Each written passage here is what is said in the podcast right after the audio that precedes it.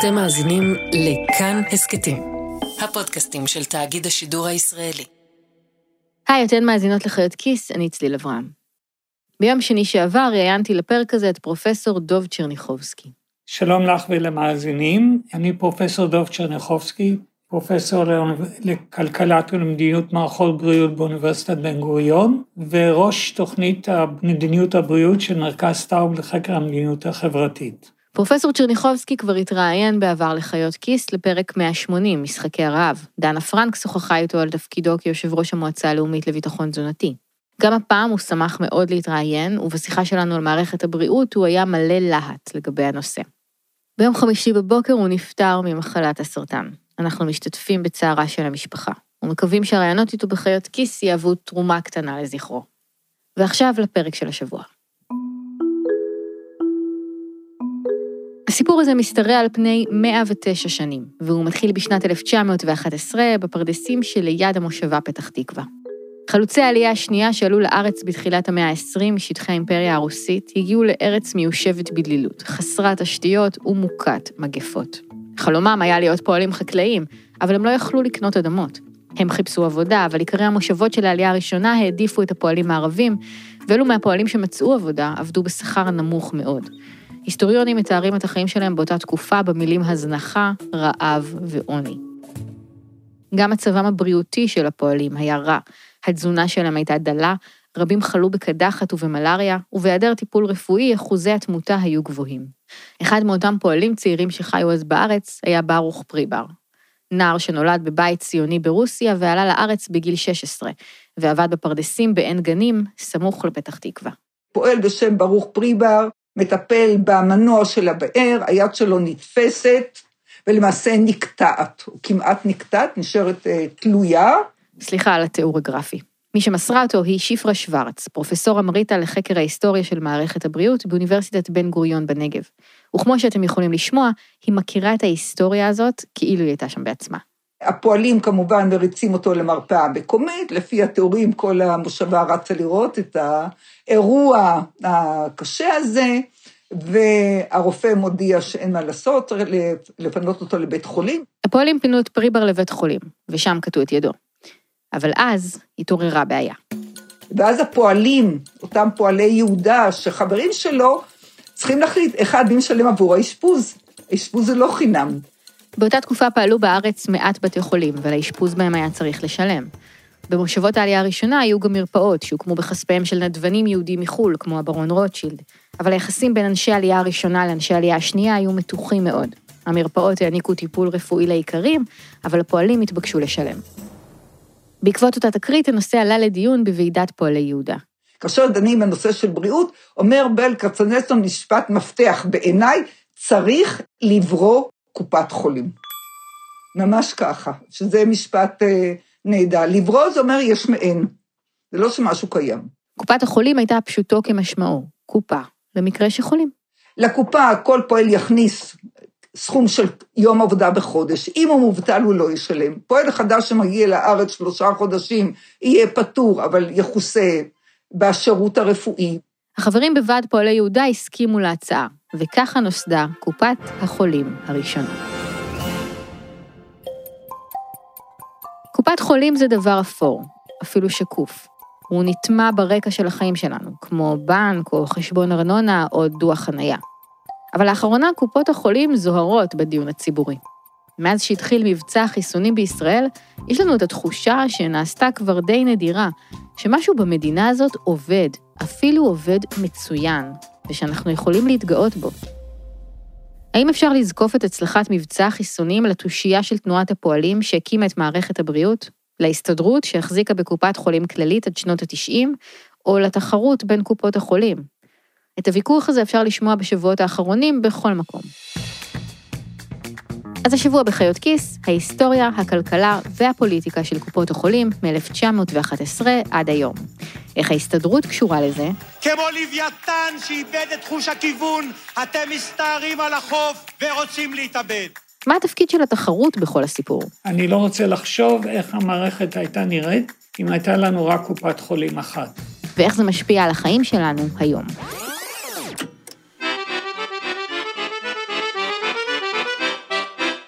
קופת החולים שהקימו פועלי יהודה ב-1911 הייתה הצלחה. כל חבר שילם בכל חודש חצי בשליק, מטבע עות'מאני שהיה שווה לרבע עד שליש יום עבודה. הקופה חתמה הסכם עם ההסתדרות הרפואית בישראל, אותה הר"י של היום. אם פועל היה זקוק לטיפול רפואי, הקופה הייתה נותנת לו פתק, והרופא היה לוקח את הפתק ומתחשבן אחר כך עם הקופה. קצת כמו טופס 17 של היום, התחייבות.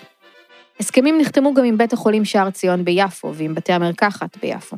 אבל הסידור של פתק לרופא בעיר או במושבה לא הספיק. זה היה רחוק מדי. פועלים שנמצאים במושבות גם רחוקים ממרכזי הערים, ופועל לא בדיוק יכול להגיד, אוקיי, אני חולה, אז uh, תנו לי סוס בעגלה עם חבר שיקח אותי ליפו או יחזיר אותי.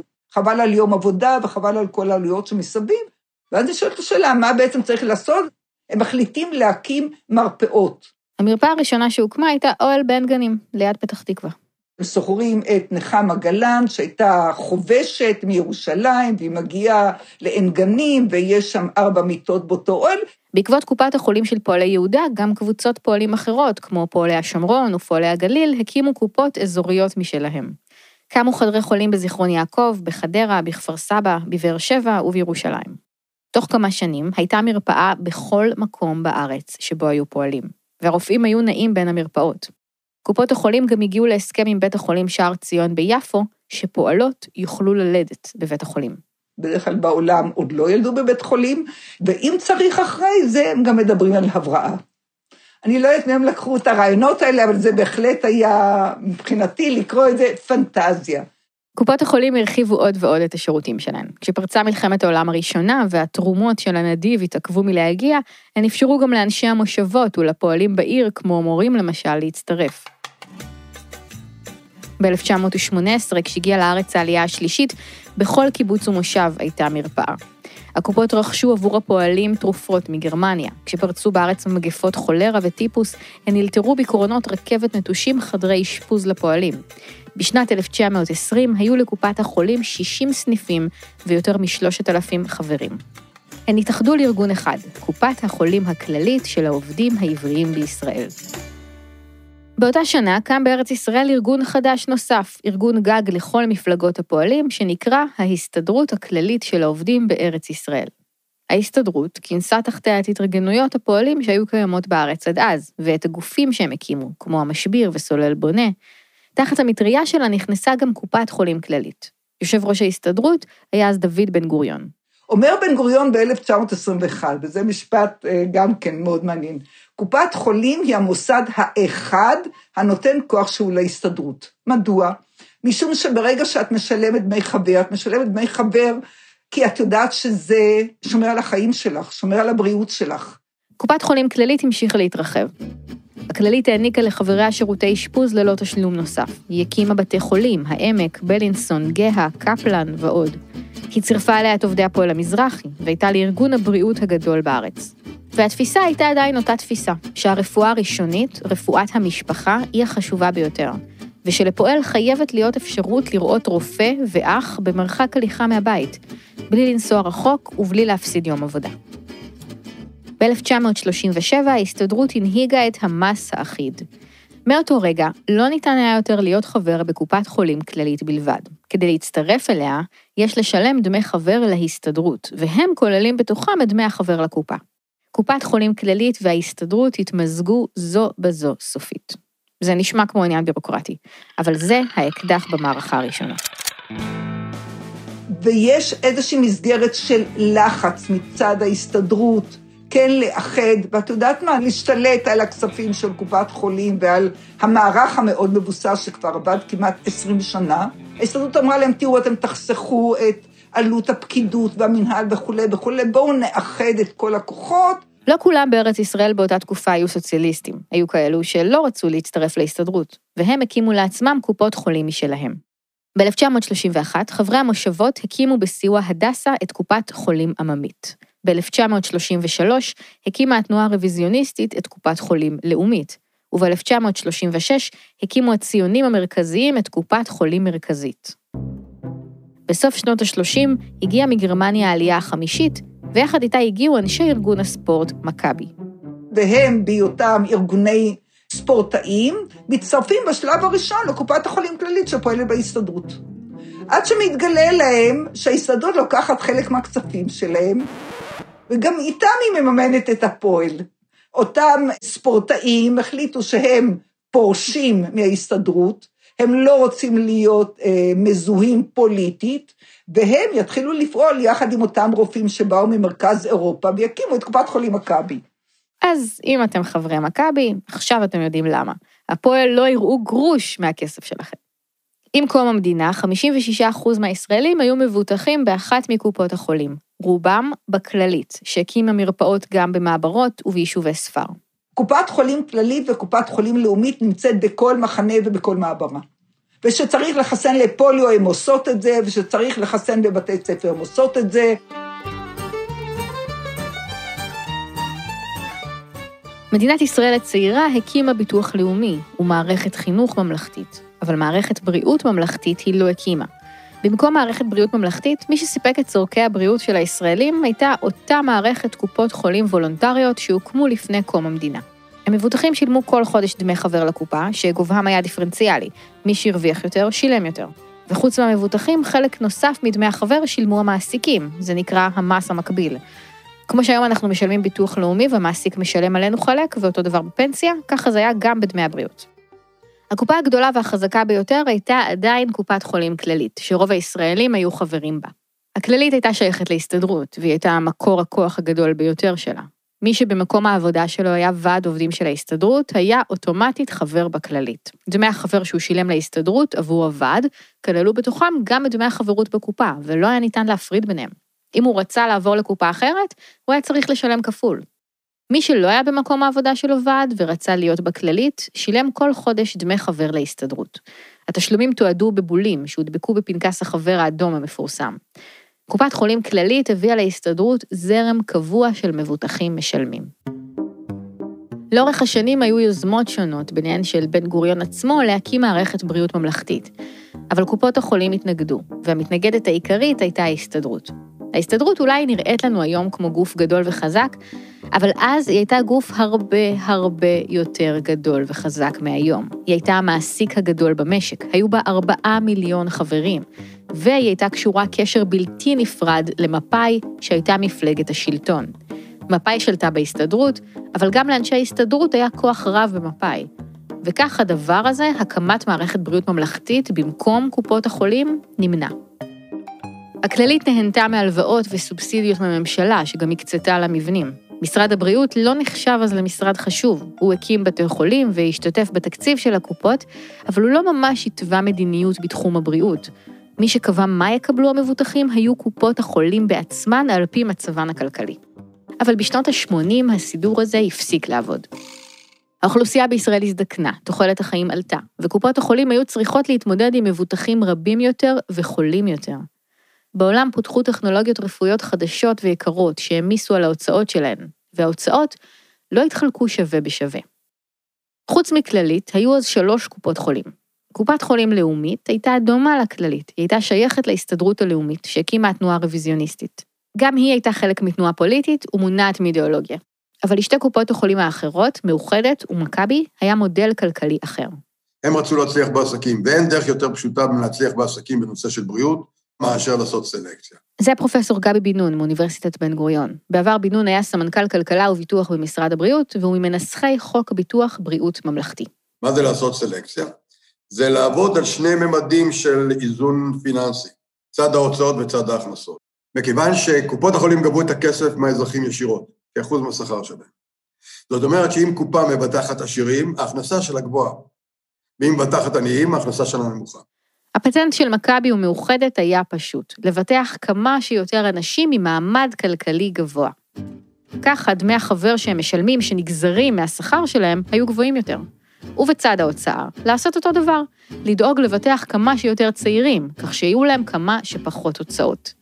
אם אתה צעיר ובריא, הקופה לא מוציאה לך הרבה כסף. ואם אתה צעיר ובריא וגם עשיר, אתה מכניס הרבה ומוציאים עליך מעט. מכבי ומאוחדת ערכו בדיקות רפואיות למבוטחים והחליטו את מי לקבל ואת מי לא. הן לא נדרשו להסביר את החלטותיהן, יכלו להפלות על פי גיל, ויכלו אפילו להפסיק חברות של מבוטחים בשנה הראשונה בשל מצבם הרפואי. חולים כרוניים, מבוגרים ומכורים לסמים מצאו את עצמם ללא ביטוח. מה הבעיה עם הדבר הזה? הבעיה עם הדבר הזה שההיפוך של זה זה כללית. קופת חולים כללית, שעדיין יש לה עדיין שאריות של אידיאולוגיה, מבטחת את כל העניים, ואז ההכנסות שלה מאוד מאוד נמוכות, ומצד שני את כל הסקינים, ואז יש לה הוצאות הרבה יותר גדולות, ואז הרווחים של מכבי מאוחדת זה הפסדים של בעיקר כללית, אבל גם קצת לאומית. כן, כנראה לא פחות מאשר אה, מהפך. מהפכה חלה בישראל. ב-1977 הליכוד עלה לשלטון. תם עידן ההגמוניה של מפא"י.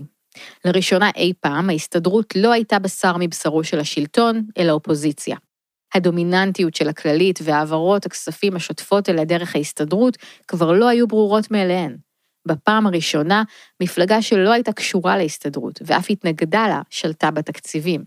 באופן טבעי, ממשלות הליכוד לא ששו לתקצב את מי שהיו האויבים האידיאולוגיים שלהן. ההשתתפות של המדינה בהוצאה על בריאות הלכה וירדה. ב-1978 היא מימנה כמעט 30 מתקציבה של הכללית, אבל ב-1985 פחות מ-7 עם אובדן הסבסוד הממשלתי, ההסתדרות הלכה ונחלשה. המפעלים שלה, שכבר לא קיבלו תקציבים מהממשלה, לקחו הלוואות ונכנסו לחובות. מפעל עטה בבעלותה נסגר, חברת הביטוח שלה, הסנה, פשטה את הרגל. בכיריה נחשדו בשחיתות. חלק גדל והולך מדמי החבר ששילמו חברי ההסתדרות נבלעו בגירעונות של ההסתדרות, שגם גזרה לעצמה לפעמים חלק מתרומות שקיבלה הכללית למטרות בריאות. וכאן האקדח שהונח במערכה הראשונה יורה. יחד עם ההסתדרות, צללה גם קופת חולים כללית. בשנת 1986 הגירעון של הכללית עמד על חצי מיליארד דולר. היה פה משחק סלקטיבי שבו היו שני שחקנים מרוויחים בצורה בלתי רגילה, ושני שחקנים מפסידים בצורה בלתי רגילה, ואת הדבר הזה אי אפשר להמשיך. בסוף שנות ה-80 הכללית הייתה על סף פשיטת רגל. גם קופת חולים לאומית הייתה במצב קשה. המדינה דרשה מקופות החולים להתמודד עם המצב הקשה בעצמן, להעלות את דמי החבר, להעלות את מחירי התרופות, ולהנהיג תשלום סמלי על ביקור אצל רופא ואצל רופא מומחה. אבל בעוד מכבי למשל הסכימה להעלות את המחירים, הכללית סירבה. פערי המחירים גרמו לעוד סלקציה בין המבוטחים. העניים בחרו בכללית, כי שם התשלום היה נמוך יותר. ככל שעבר הזמן, מבוטחים צעירים ובריאים עזבו לקופות החולים האחרות, שהסכימו לקבל אותם. והכללית נשארה עם המבוגרים והחולים, שלא הייתה להם ברירה אחרת, מה שהחמיר את המצב שלה וגרם לעוד מבוטחים לעזוב, וכך הלאה והלאה. למרות מצבה הכלכלי, ולמרות שהמימון מהמדינה פחת, הכללית המשיכה להתרחב ולקחה הלוואות. הכללית גררה איתה למטה את כל המערכת. היא התעכבה בתשלום לבתי החולים עבור האשפוז של מטופליה, וזה גרם לבתי החולים מצוקה תקציבית. בתי החולים סבלו ממחסור בציוד, הם צמצמו את שעות הניתוח. בעקבות המחסור בניתוחים התרחבה תופעה של רפואה שחורה בהיקפים נרחבים. ניתוחים פרטיים לא חוקיים תמורת תשלום במזומן מתחת לשולחן. על פי הערכות, בין רבע לשליש מהטיפולים באותה תקופה היו ניתוחים פרטיים שנעשו בסתר. באחד המקרים, העברות הכספים לבתי חולים גריאטריים התעכבה, והמוסדות הוציאו את הקשישים, והסכימו להחזיר אותם רק לאחר שמשרד הבריאות הבטיח להעביר להם כסף. שביתות ממושכות של רופאים ואחיות פרצו לעיתים קרובות. ב-1992 החובות של הכללית הגיעו למיליארד דולר. ראש הדירקטוריון שלה אמר שהיא בהתמוטטות כלכלית, ושלא נותר לה כסף כדי לשלם לספקים או לשלם משכורות. וזו לא הייתה הבעיה היחידה. עדיין היו 8% מהציבור שלא היו מבוטחים כלל, באף קופה. רובם היו ערבים וחרדים. ומה שנראה הגיוני עבור מדינה בתחילת הדרך, כבר לא התאים למדינה מפותחת בשנות ה-90 של המאה ה-20. זה היה וולונטרי, לא היה חוקים, המערכת הוסדרה באופן וולונטרי, הצטרפות לקופה הייתה וולונטרית, לא הייתה חובה. ואם לא הצטרפת אז לא היה לך ביטוח, היית יכול לבוא לבית חולים והיו אומרים לך, סליחה, מי אתה? היו אומרים לך, או שאתה משלם, או שתודה רבה, או אם היית נופל על איזשהו מישהו עם טוב לב, אז אולי היה מאשפז אותך ליומיים ומשחרר אותך. לא הייתה חובה לתת שירותים. כל קופה הגדירה לעצמה מה היא נותנת למבוטחים. אף קופה מלבד הכללית לא פרסמה את הפוליסה, ככה שהמבוטחים אפילו לא ידעו מה מגיע להם, וסלי הבריאות השתנו על פי מצבן הכלכלי של הקופות. הקופות סירבו לתת טיפול לנפגעי צד שלישי, כמו תאונות דרכים, עבירות פליליות ופעולות איבה, כי המדינה התחייבה לממן אותם. היה ברור שצריך רפורמה במערכת הבריאות. אבל איזו רפורמה? באותן שנים, מ-1985 עד 92, היו ממשלות אחדות של הליכוד והעבודה, או כמו שקראו לזה אז, המערך. והן לא הצליחו להחליט.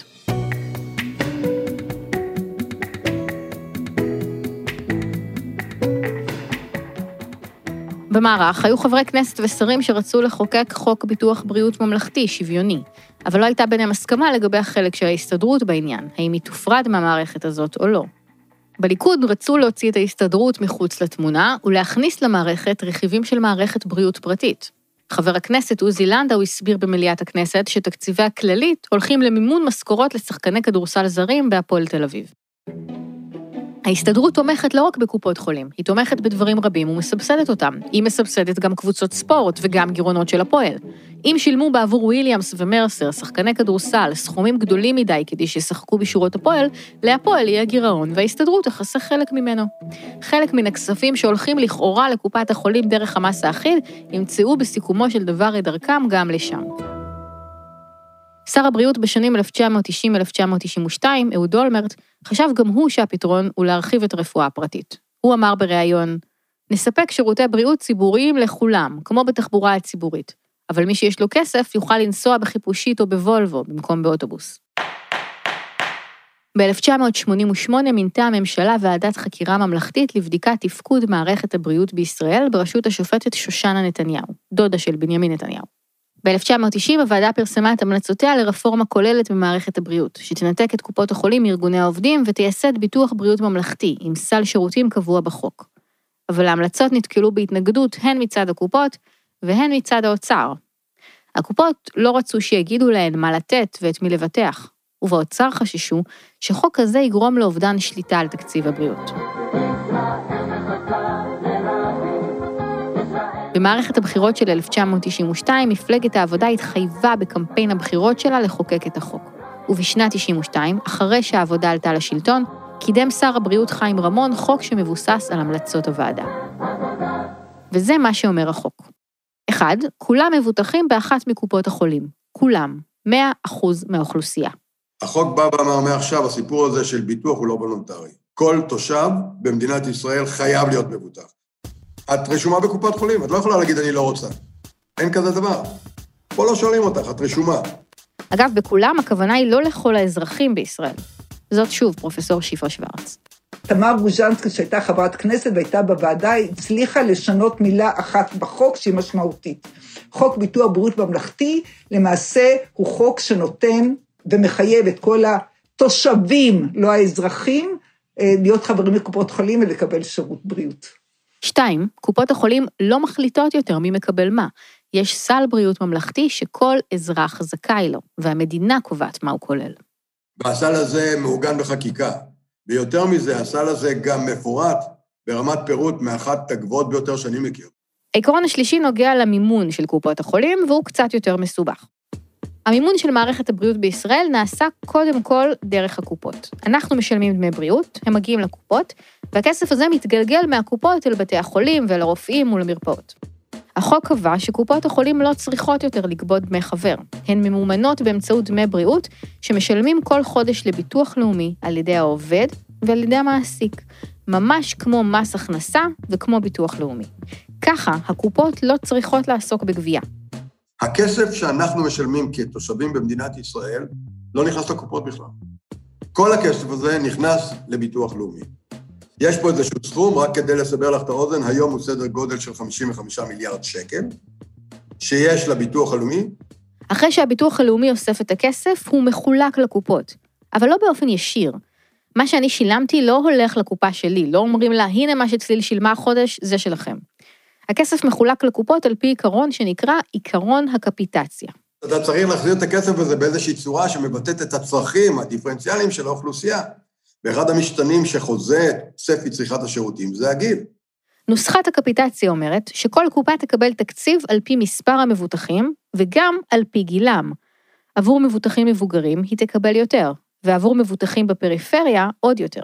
השיטה הזאת היא בעצם יצרה צדק חלוקתי של מקורות בין קופות החולים, והפסיקה את האפליה המטורפת שהייתה לפני זה, שיש קופה אחת מפסידה ומידרדרת, כי היא ביטחה עניים וחולים, וקופה שנייה שביטחה עשירים וצעירים. אם אתם עשירים ובריאים, אז אתם משלמים כל חודש הרבה כסף דמי בריאות, ודמי הבריאות שלכם הולכים, הופ, לממן את ההוצאות של מבוטח אחר, שהוא יותר חולה מכם, ואולי גם מרוויח פחות מכם. צדק חלוקתי. העיקרון הרביעי הוא חופש בחירה. אתם יכולים לבחור באיזו קופה להיות, והקופה חייבת לקבל אתכם. אין סלקציה. זה אחד העקרונות הכי חשובים של חוק ביטוח בריאות ממלכתי. אמרתי לך שהמצב לפני זה היה שקופה בעצם יכלה לבחור את מי מבטחת. אם אבא שלי היה הולך למכבי והיה אומר שהוא רוצה לעבור מכללית למכבי, אז מכבי הייתה רשאית לומר לו, סליחה, אין לי מקום, תבוא מחר, אל תבוא, וכן הלאה וכן הלאה. למה? כי הוא קשיש ובדרך כלל פנסיונר, אין לו כסף והוא חולה. אחרי החוק, הקופה לא יכולה, אין לה שליטה בכלל, היא חייבת לקבל כל אחד. לא משנה מה ההכנסה שלו, לא משנה מה מצבו הכספי, לא משנה מה מצבו הבריאותי, לא משנה מה הגיל שלו, יש חובת קבלה. העיקרון החמישי הוא עיקרון שנובע מכל העקרונות האלה, תחרות. זה פרופסור דוב צ'רניחובסקי, זיכרונו לברכה. קוראים לזה מודל של תחרות מנוהלת. צ'רניחובסקי ישב בוועדת נתניהו שעל בסיסה נכתב חוק ביטוח בריאות ממלכתי. תחרות מנוהלת היא כזו, שהמדינה נותנת את התקציב, היא מפקחת ברגולציה על קופות החולים, קובעת את הכללים, החל בזכאות, בקביעת סל שירותים והעדכון שלו באמצעות ועדת הסל, ונותנת את זה לקופות חולים שהן תאורטית מתחרות ביניהן. לכל אחד מאיתנו יש אפשרות לפחות פעמיים בשנה להחליף קופת חולים. קופות החולים מתחרות זו בזו עלינו, על כך שכל אחד ואחת מאיתנו יהיה חבר בהן, והן יקבלו מהביטוח הלאומי על פי נוסחת הקפיטציה תקציב כדי לספק לנו שירותי בריאות. וכיוון שכולן חייבות לספק את אותו סל, הן לא יכולות להבטיח שניתנו לכם יותר. התחרות ביניהן היא רק על איכות השירות. לשיטתי, ושיטתי לא התקבלה בזמנו, הייתי נותן להם גם להתחרות קצת על הסל, על חלקים מסוימים של הסל, שהם יותר אלקטיביים, אבל התחרות היא על איכות שירות היום. רופאים שאנחנו אולי מעדיפים קרבה למרפאות, עכשיו זה גם רפואה מרחוק, יש המון אלמנטים שהקופות יכולות להתחרות עליהם. אתה חושב שהתחרות הזאת מועילה? אני חושב שהיא מאוד מועילה. אני לא רוצה לחשוב איך המערכת הייתה נראית אם הייתה לנו רק קופת חולים אחת. במחקר השוואתי שערך צ'רניחובסקי, הוא גילה שבמדינות שבהן יש תחרות מנוהלת, כמו בלגיה, גרמניה, שווייץ והולנד, האוכלוסייה מרוצה יותר ממערכת הבריאות, מאשר במדינות שבהן אין תחרות, כמו בריטניה, קנדה ואוסטרליה. אז אנחנו ביולי 1993, והצעת החוק של חיים רמון לחוק ביטוח בריאות ממלכתי, שכוללת את כל המרכיבים האלה, עוברת בקריאה ראשונה. אבל אז היא מקבלת ברקס. ההסתדרות, שלה היה כוח רב במפלגת העבודה, התנגדה לחוק. ולמרות שרוב שרי העבודה תמכו, היא הפעילה את חברי הכנסת של המפלגה שהיו תלויים בה, וגרמה להם ללחוץ לדחות את החוק ולחפש פשרה. לפי ספרו של שרון אסיסקוביץ', לחיים יש מחיר, שיצא לאור בהוצאת מאגנס, רבין חשש שחברי הכנסת של מפלגת העבודה שתמכו בעמדת ההסתדרות יפרשו מהמפלגה ויתנגדו לתהליך השלום כדי לעצור את החוק. בינואר 1994 ועידת מפלגת העבודה התכנסה לדון בעניין והחליטה לקבל את עמדת ההסתדרות. אז נאם חיים רמון את נאום הלוויתנים המפורסם. אם אתם אומרים שזה לא החוק, אתם מבזים ממשלה שלמה. אם היא לא מבינה בחוק ביטוח בריאות, איך היא תבין לעשות שלום? לוקחים את הכסף מהחולים ומשתמשים בו לצרכים פוליטיים, מנגנוניים, כיתתיים. כמו לוויתן שאיבד את חוש הכיוון, אתם מסתערים על החוף ורוצים להתאבד. ואני בכוחי הדל דוחף אתכם אל המים החיים. ואתם לא רוצים, ואתם לא רוצים. ומתעקשים להתאבד, מתעקשים. רמון התפטר מתפקיד שר הבריאות. הוא הקים יחד עם מרץ וש"ס סיעה שרצה לראשות ההסתדרות. הוא ניצח. בתור יושב ראש ההסתדרות, הוא הרפא את אחיזת ההסתדרות מקופת חולים כללית, וביוני 1994 החוק עבר. וזהו, מאז הם חיים באושר ואושר עד עצם היום הזה, שני מיליון חיסונים בשבועיים, מנהיגים מכל העולם מתקשרים, הכל דבש. אבל האמת היא שיש עוד פרק בסיפור הזה. כי חוק ביטוח בריאות ממלכתי בעצם כמעט מעולם לא קוים כלשונו.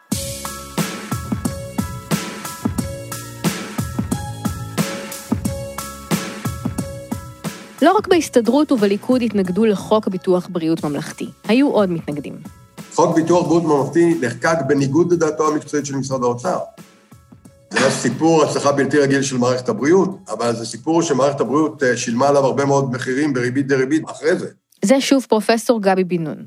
למרות ששר האוצר בממשלת רבין, אברהם בייגה שוחט, תמך בחוק, הדרג המקצועי באוצר התנגד מאוד. משרד האוצר אוהב מאוד שליטה, אוהב מאוד בקרה, ואוהב מאוד תקציב רזה. אנשי האוצר ניסחו מזכר, ובו פירטו את התנגדותם. בעיקר, הם התנגדו לרעיון שהמדינה תתחייב בחוק על סל שירותים שהיא מספקת לאזרחים שלה.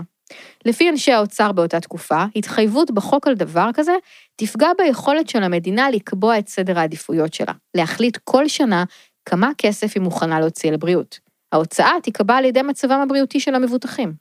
במזכר נכתב, אנו מעריכים כי הרחבת השירותים תגדיל את ההוצאה הציבורית לבריאות בשיעור ניכר. הניסיון הבינלאומי בתחום מערכות הבריאות מלמד שמדינות שבהן מוקנות לאזרחי המדינה, או חלקם, זכאות מכוח חוק לקבל שירותי בריאות מוגדרים, מתקשות להגביל את היקף השירותים ומאבדות שליטה על היקף ההוצאות. חקיקה שמכוחה תהיה האוכלוסייה מבוטחת על ידי המדינה בשירותי בריאות מוגדרים, תביא אם כן לפריצה מוחלטת של ההוצאה הלאומית והציבורית לבריאות, ללא קשר לסדרי העדיפויות הלאומיים ולמגבלות. במילים אחרות, אנחנו חוששים שאם נחוקק סל כזה, נצטרך באמת לתת אותו. באוצר גם התנגדו לדרך שבה קופות החולים מומנו, לא דרך תקציב המדינה, אלא בדרך עוקפת, מס שמשולם לביטוח הלאומי ומועבר ממנו לקופות. בדרך הזאת נלקחת מהאוצר השליטה בתכנון התקציב. חיים רמון כבר לא שר הבריאות, המערכת הפוליטית קצת משתנה, אין בעצם לובינג פוליטי ששומר על הזכויות של חוק ביטוח בריאות ממלכתי, ומתחילה סדרה ארוכה של שינויים בחקיקה, בעיקר באמצעות חוק ההסדרים, שמנסים לכסח ולפגוע בעקרונות יסוד של חוק ביטוח בריאות ממלכתי. הנגיסה הראשונה בחוק ביטוח בריאות ממלכתי הייתה ב-1995. החוק קבע סל בריאות, וקבע גם כמה כסף יקבלו הקופות כדי להעניק את הסל, סכום ההוצאות של הקופות בשנת 1994. אבל העלות הזאת היא כמובן דינמית. היא מושפעת מגידול דמוגרפי, כל שנה יש יותר אנשים, ואנשים יותר זקנים, ולכן ההוצאות עולות. והיא מושפעת מההתייקרות של מוצרים ושירותים. על שני הדברים האלה, משרד האוצר היה אמור להוסיף תקציב לקופות. אבל בסופו של דבר הוא עבר תקציב קטן יותר, שלא כיסה את כל ההתייקרות, כדי לדרבן את הקופות להפחית את ההוצאות שלהן. על פי נתוני משרד הבריאות, הפער בין הכסף שהיו אמורות הקופות לקבל לאחר ההתייקרויות לבין מה שניתן בפועל, הוא כיום כ-16 מיליארד שקלים בשנה שחסרים למערכת הבריאות.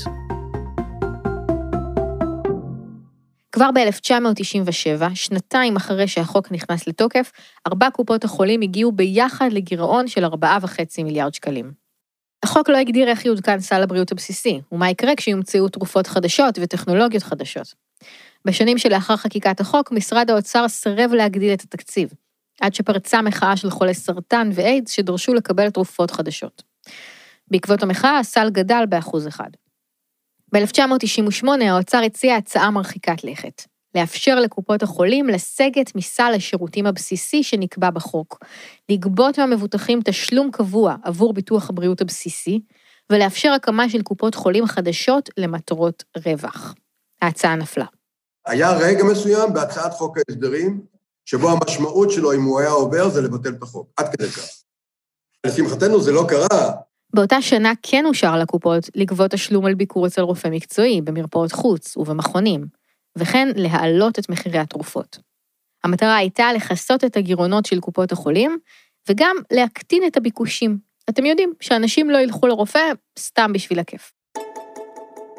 השינוי החשוב ביותר קרה בשנת 1997. אז בוטל בחוק ההסדרים המס המקביל.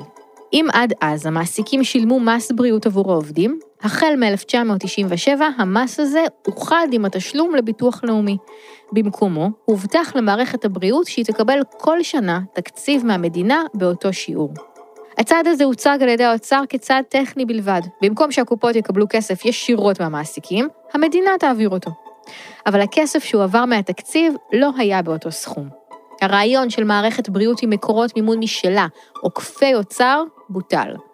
אם בעבר כ-40% מהמימון של מערכת הבריאות היה מהמס ששילמו המעסיקים, היום הוא לא קיים, וכ-45% מהמימון מגיעים מהמדינה. מאז שנות ה-90 השכר במשק עלה ומספר המועסקים עלה, והצמיחה הזאת של שוק העבודה הייתה אמורה להזרים תקציבים חדשים ישירות למערכת הבריאות ולאפשר לה לגדול ולהתפתח. אבל זה לא קרה. בספר מערכת הבריאות על שולחן הניתוחים מרואיינים בכירי מערכת הבריאות בהווה ובעבר, מנכ"לי קופות חולים, בתי חולים, בכירים במשרד הבריאות וכלכלני בריאות. הם מתארים את ביטול המס המקביל במונחים קשים מאוד. תקלה, קטסטרופה, מיטת סדום שקופת החולים הושכבה בה, פצע שפצע האוצר במערכת, בריחה מעקרונות החוק שמערכת הבריאות ישבה עליה שבעה. יושב ראש אסותא, שוקי שמר, מספר בספר על ישיבה שבה אנשי האוצר הודיעו לרמון שהוא ניצח בקרב, אבל יפסיד במלחמה. שמר העריך שהביטול של המס המקביל שווה היום עוד כעשרה מיליארד שקלים שחסרים כל שנה למערכת הבריאות. עד היום המדיניות המוצהרת של האוצר היא לממן בחסר את מערכת הבריאות, וכך לגרום לקופות החולים להתייעל. ואכן, כל קופות החולים נמצאות באופן תמידי בגירעון, וכדי להתייעל, הן שוחקות את השירותים שהן נותנות למטופלים שלהן. ככל שהגירעונות גדלו, התורים לרופאים מומחים התארכו. ולמרות שיש תחרות בין קופות החולים, יש תחומים מסוימים שבהם התחרות לא עוזרת. בכל הקופות יש תורים ארוכים מאוד לרופאים מומחים, למכונים להתפתחות הילד ולמרפאות לבריאות הנפש. במקומות האלה שבהם אין לאנשים כל כך ברירה, או שאין להם יכולת לעשות סקר שוק ולנצל את התחרות לטובתם, הקופות נותנות שירותים פחות טובים, וכך הן מצמצמות את הגירעונות שלהם. ויש עוד משהו שהן עושות. אחד הרעות החולות של העניין זה הביטוחים המשלימים הם באמצעות הקופות, ומי שנהנה מזה זה מי שיש לו ביטוח משלים, שזה אמנם 80 אחוז כמעט מהאוכלוסייה, אבל יש 20 שלא נהנים, ואלה בדרך כלל עניי העם. יש פה הרבה אי צדק חברתי. בחוק ההסדרים של 1998 אפשרה המדינה לקופות החולים להציע ביטוח נוסף בתשלום, שיציע שירותים שלא נכללו בסל הבסיסי, השתלות וניתוחים בחו"ל, חוות דעת שנייה, בדיקות תקופתיות ובחירת רופא בבתי חולים מסוימים. את מה שהמדינה לא הסכימה להכניס לסל הבריאות הממלכתי, הכניסו קופות החולים לביטוח הנוסף, שנקרא כללית מושלם, או פלטינום, או מכבי שלי, או מאוחדת עדיף. והציבור הבין שזה מה שקורה, וראה בביטוח הנוסף ביטוח חובה. ב-2018 ל-78% מהישראלים היה ביטוח משלים, בפריפריה רק ל-60%. רבים ממבוטחי הביטוח המשלים אפילו לא יודעים שהם זכאים לקבל את הסל הבסיסי ללא תשלום. הם חושבים שהתשלום שהם משלמים כל חודש עבור הביטוח המשלים הוא התשלום עבור קופת חולים. בעקבות הצלחת הביטוחים המשלימים התפתחה גם תעשייה של שירותי בריאות פרטיים ושל ביטוחי בריאות פרטיים. בספר מערכת הבריאות על שולחן הניתוחים מגדירים בכירי מערכת הבריאות את הביטוחים המשלימים כאחראים לכך שיש בעצם שתי רמות של מערכת בריאות, אחת למי שמשלם ואחת למי שלא. רשת חדרי החולים הקטנה שהקימו פועלי יהודה הפכה למערכת בריאות ענקית ומתקדמת, שמגלגלת 100 מיליארד שקלים בשנה. אבל בניגוד לפועלים ההם, היום 36% מהכסף של המערכת הזאת אנחנו מוציאים מכיסנו. אחרי ששילמנו עבורם מס בריאות ומס הכנסה, אנחנו משלמים פעם שלישית, על השתתפות עצמית, ביטוחים פרטיים ורפואה פרטית. אפשר לומר שאת המימון שהחסירה המדינה לאורך השנים, השלימו האזרחים. אז האם מערכת הבריאות היא הצלחה של תנועת העבודה, או תוצאה של תחרות מנוהלת היטב? כשמסתכלים על ההיסטוריה שלה, מגלים שקשה מאוד להפריד בין שלוש השכבות. השכבה הראשונה היא רשת המרפאות של קופת החולים האידיאולוגית שהקימה תנועת הפועלים. היא עד היום התשתית של מערכת הבריאות בישראל. הפריסה הרחבה שלה מבוססת על הלקח מהתקרית של הפועל ההוא, פריבר. הרפואה בקהילה היא הדבר החשוב ביותר, והמרפאות נמצאות בפריסה רחבה מאוד, במרחק הליכה או נסיעה קצרה מהבית. השכבה השנייה היא חוק ביטוח בריאות ממלכתי, שהבטיח בריאות לכל אחד, על פי חוק. אבל בד בבד הפך את קופות החולים לגופים כלכליים שמתחרים ביניהם, ואת מערכת הבריאות לשוק פנימי, שמתנהל על פי היצע וביקוש.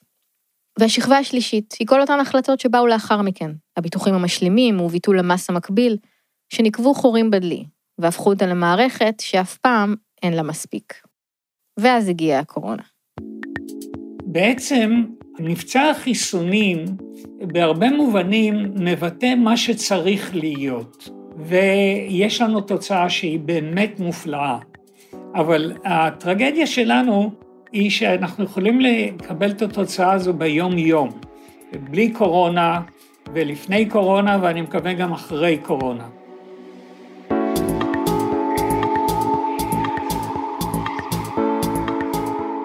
אנחנו היינו חיות כיס, הפודקאסט הכלכלי של כאן. העורכת שלנו היא מאיה קוסובר. אסף רפפורט ערך את הסאונד, רחל רפאלי סייעה בעריכה. בהכנת הפרק סייעו גם עדי סלם וענבל מורג. במערכת חיות כיס גם שאול אמסטרדמסקי ודנה פרנק. בהכנת הפרק התבססתי בעיקר על ספרו של שרונה סיסקוביץ', לחיים יש מחיר, שיצא בשנת 2011 בהוצאת מאגנס. נעזרתי גם בספרים קופת חולים כללית, מאת פרופסור שפרה שוורץ, בהוצאת המכון למורשת בן גוריון, ומערכת הבריאות על שולחן הניתוחים של גבי בן נון ושפרה שוורץ, שיצא בהוצאת המכון הלאומי לשירותי בריאות. אפשר להאזין לכל הפרקים של חיות כיס בכל יישומון הסכתים ובאתר כאן. אני צליל אברהם, תודה רבה שהאזנתם.